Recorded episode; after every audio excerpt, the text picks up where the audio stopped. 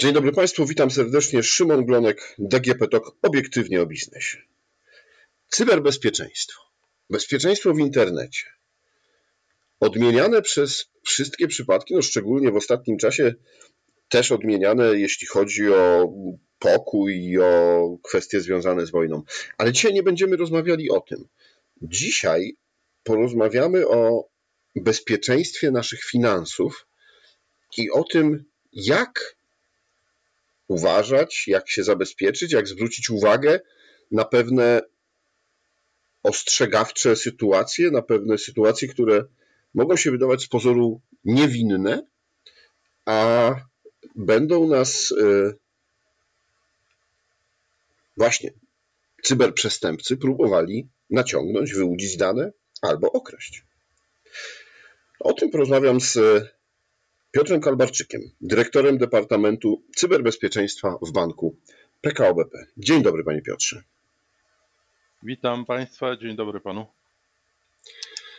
Panie Piotrze, wiele razy na pewno nasi słuchacze słyszeli uwaga e, na dziwne SMS-y, nie klikajcie w linki, nie odbierajcie, jak odbierzecie telefon, to nie podajcie swoich danych ale myślę, że tego powtarzania nigdy za wiele, bo jak y, później powiem, to sam się przez moment y, zastanowiłem nad pewną sztuczką, którą y, używają, no właśnie, cyberprzestępcy, bo chyba tak to trzeba powiedzieć.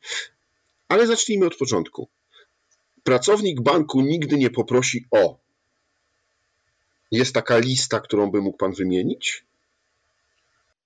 Oczywiście, to są wszystko dane związane z, e, dane tajne związane z logowaniem. Przede wszystkim nikt nie poprosi o podanie hasła. Nie poprosi też o e, podanie jakiegokolwiek PIN-u. E, nie będzie namawiał nas do tego, żebyśmy zainstalowali oprogramowanie, które pozwoli mu się zdalnie połączyć z naszym komputerem albo z naszym telefonem. To są takie najważniejsze elementy, o których musimy pamiętać cały proces e, połączenia się, czy to z pracownikiem banku, czy ze stroną, jest procesem stałym. My o tym e, naszych klientów informujemy. E, mówimy, czego nie należy robić. Mówimy też, że wszelkie takie sytuacje, które wyglądają podejrzanie, należy bezpośrednio zgłaszać do naszych pracowników.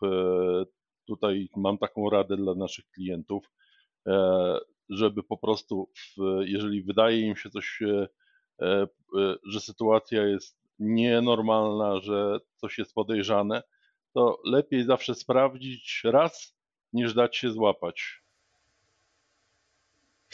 No tak, ale jak dzwoni telefon, patrzę na wyświetlaczu, widzę imię, nazwisko mojego kolegi, to jak e, wpisałem sobie mojego kuzyna albo kogoś, kogo znam.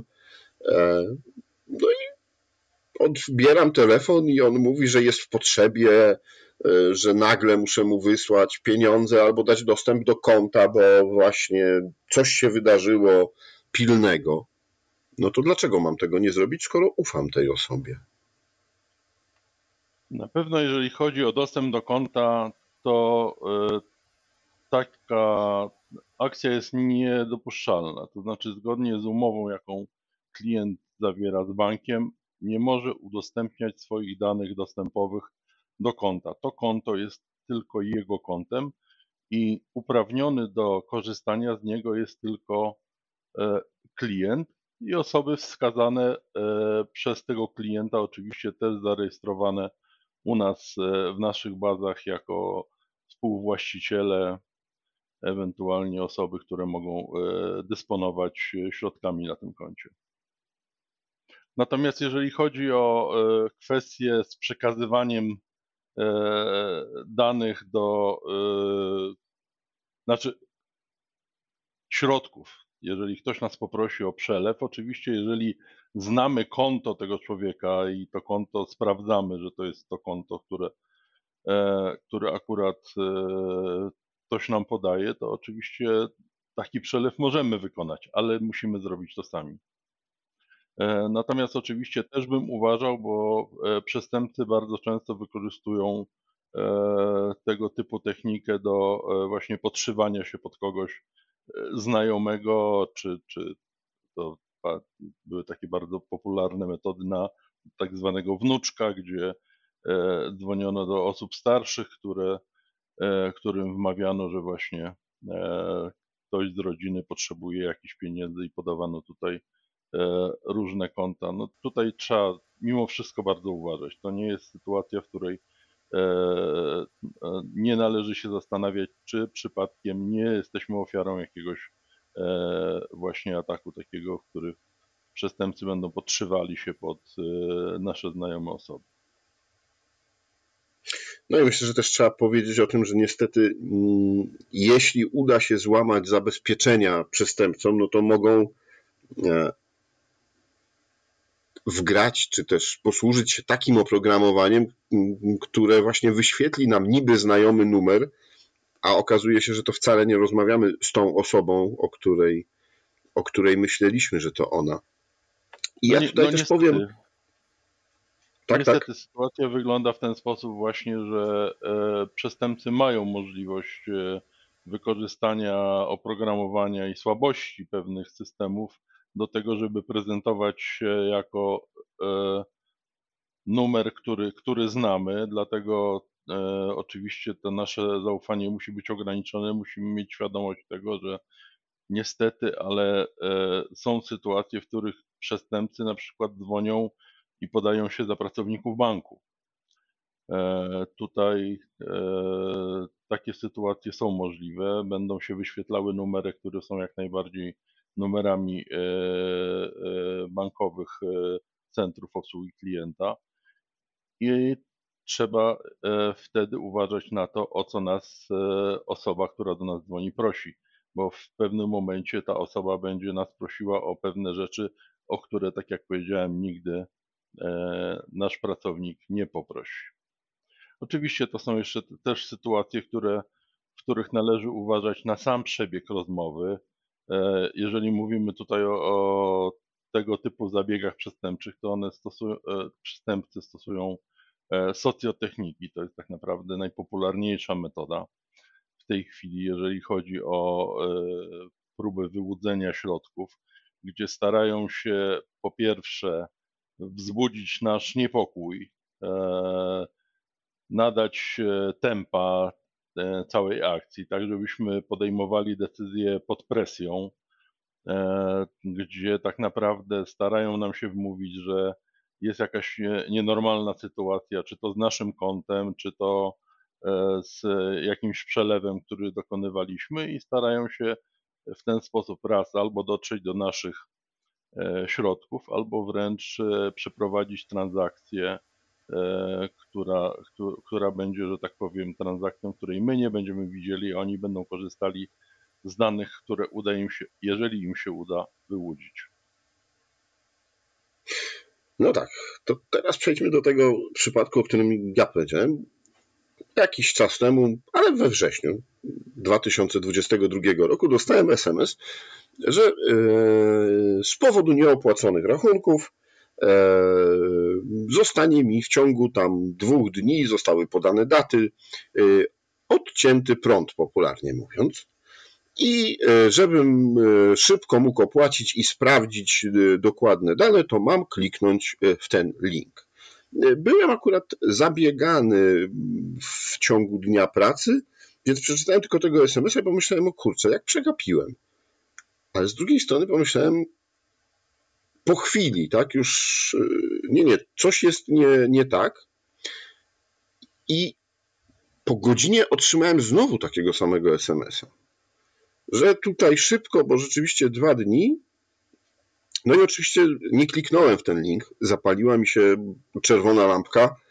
Po pierwsze, doszedłem do wniosku, że to ta firma w ogóle nie dostarcza mi prądu, która była podpisana e, w tym SMS-ie.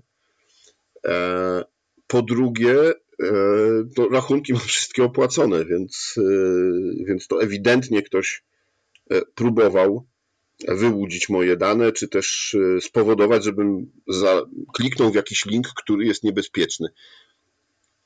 Czy może się też tak wydarzyć, że ktoś będzie próbował naciągnąć nas właśnie, podszywając się pod bank, pod jakąś inną instytucję zaufania?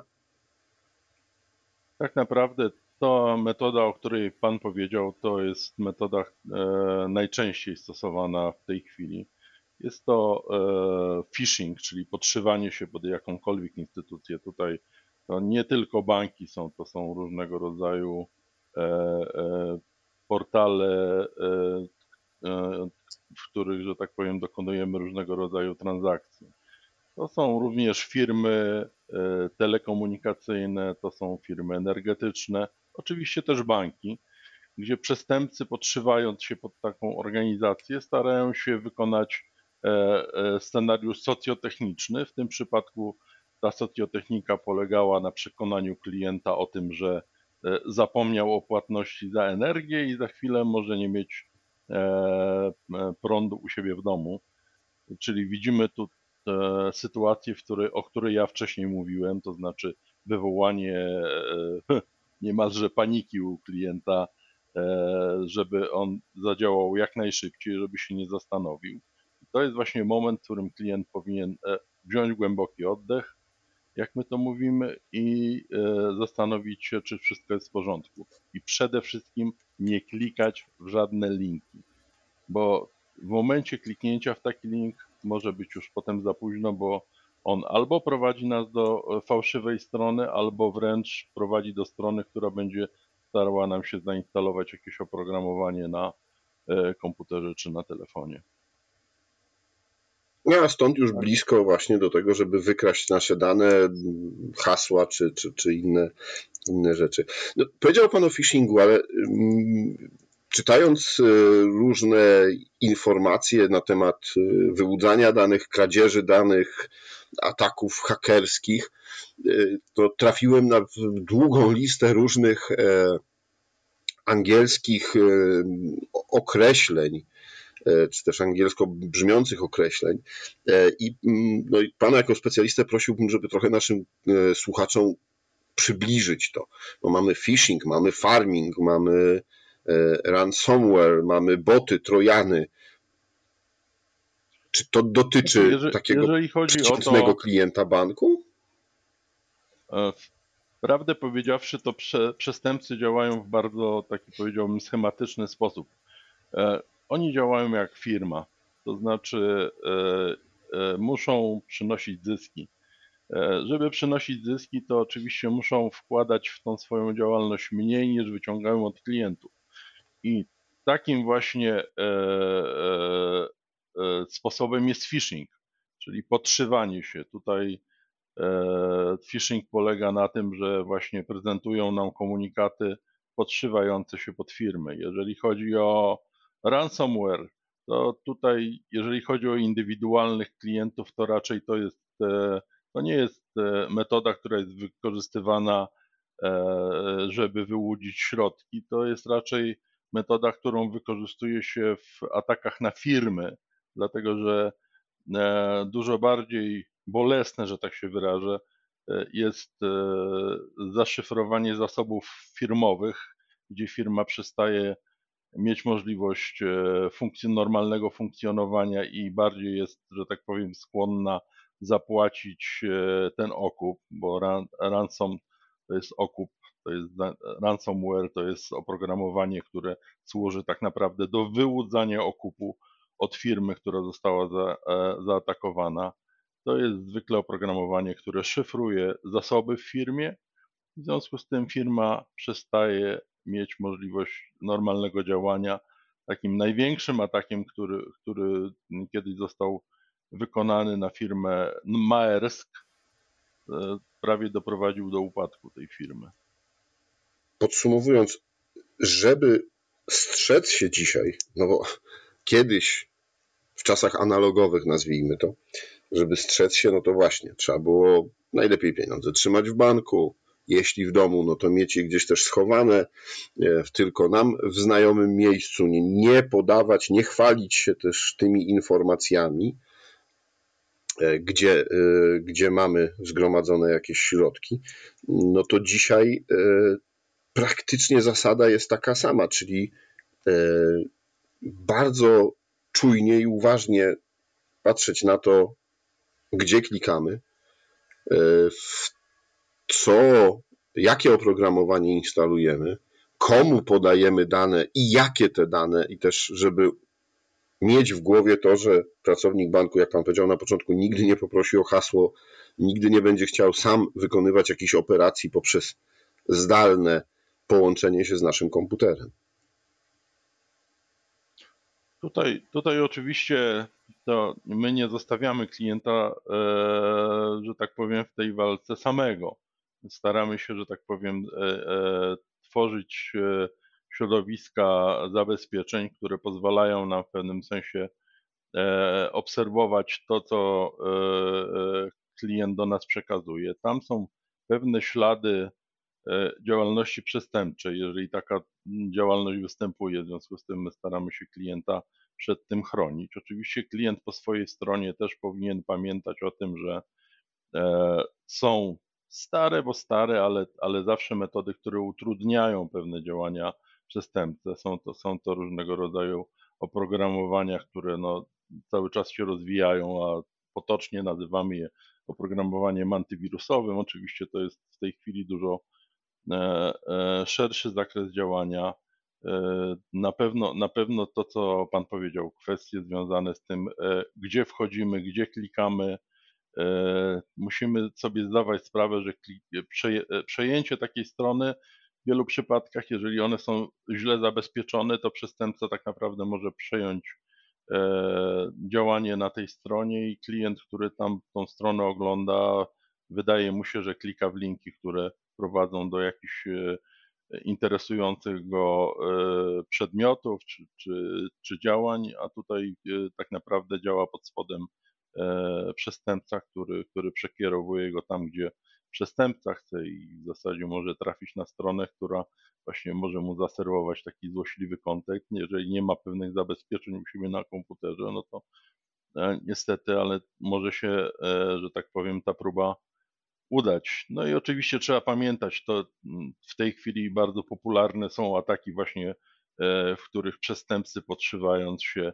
e, pod pracowników banku starają się na przykład nakłaniać e, klientów do tego, żeby instalowali sobie oprogramowanie do zdalnego dostępu na swoich komputerach, po to, żeby pomóc rozwiązać jakiś problem. Tutaj trzeba bardzo na tego typu działania uważać.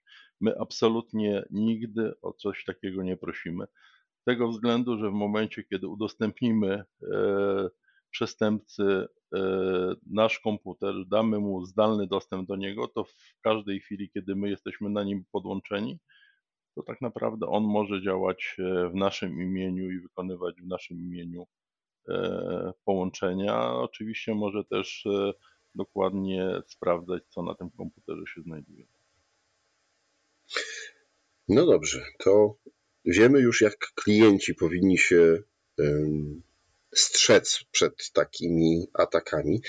A proszę mi powiedzieć, jak wygląda, bo pewnie Pana praca no to nie tylko e, strzeżenie klientów banku, chociaż w głównie, ale to też strzeżenie samego banku przed cyberprzestępcami.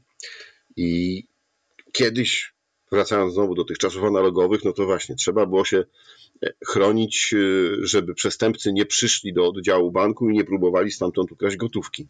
No a dzisiaj ci przestępcy siedzą gdzieś przed komputerem i pewnie też próbują w jakiś sposób włamać się do banku. Tak, oczywiście, tak jak powiedziałem, z punktu widzenia przestępców najprościej wykonać ten fraud od strony klienta Natomiast oczywiście są też przestępcy, którzy starają się zaatakować bezpośrednio zasoby banku. Tutaj e, pobudki mogą być różne, tak? Tutaj, tu już nie, nie patrzymy tylko i wyłącznie na e, przestępców, którzy starają się e, wykraść środki, no ale bardzo często są to aktorzy, którzy są sponsorowani przez państwa różnego rodzaju. Mamy w tej chwili sytuację związaną z e, wojną na Ukrainie, gdzie tak naprawdę banki są bardzo często e, atakowane właśnie przez różnego rodzaju grupy, które są sponsorowane przez jedno państwo. I to raczej przestępcy w tych przypadkach nie dążą do wykradania pieniędzy, oczywiście też, ale na przykład starają się do, uprzykrzyć nam życie poprzez ataki E, typu denial of service albo distributed denial of service, czyli tak naprawdę e, odmowa usług, gdzie e, my ze względu na atak nie jesteśmy w stanie świadczyć swoich usług naszym klientom. Konta klientów są niedostępne. Te ataki są, no, jeżeli chodzi o czas wojny, chyba najbardziej popularnymi atakami. I oczywiście E, tutaj mogą też się zdarzyć próby ataków typu ransomware, czyli e, szyfrowania, bo wiadomo, takie, takie działanie może spowodować właśnie e, niedostępność całego banku. Dziękuję panu bardzo za opowiedzenie nam o tych nie zawsze dla nas jako klientów oczywistych sprawach jeśli chodzi o mm, bezpieczeństwo.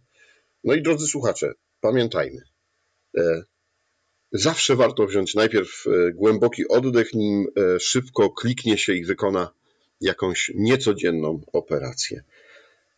Moim i Państwa gościem w podcaście DGP Talk obiektywnie o biznesie był Piotr Kalbarczyk, dyrektor Departamentu Cyberbezpieczeństwa w banku PKO BP. Dziękuję Panu bardzo.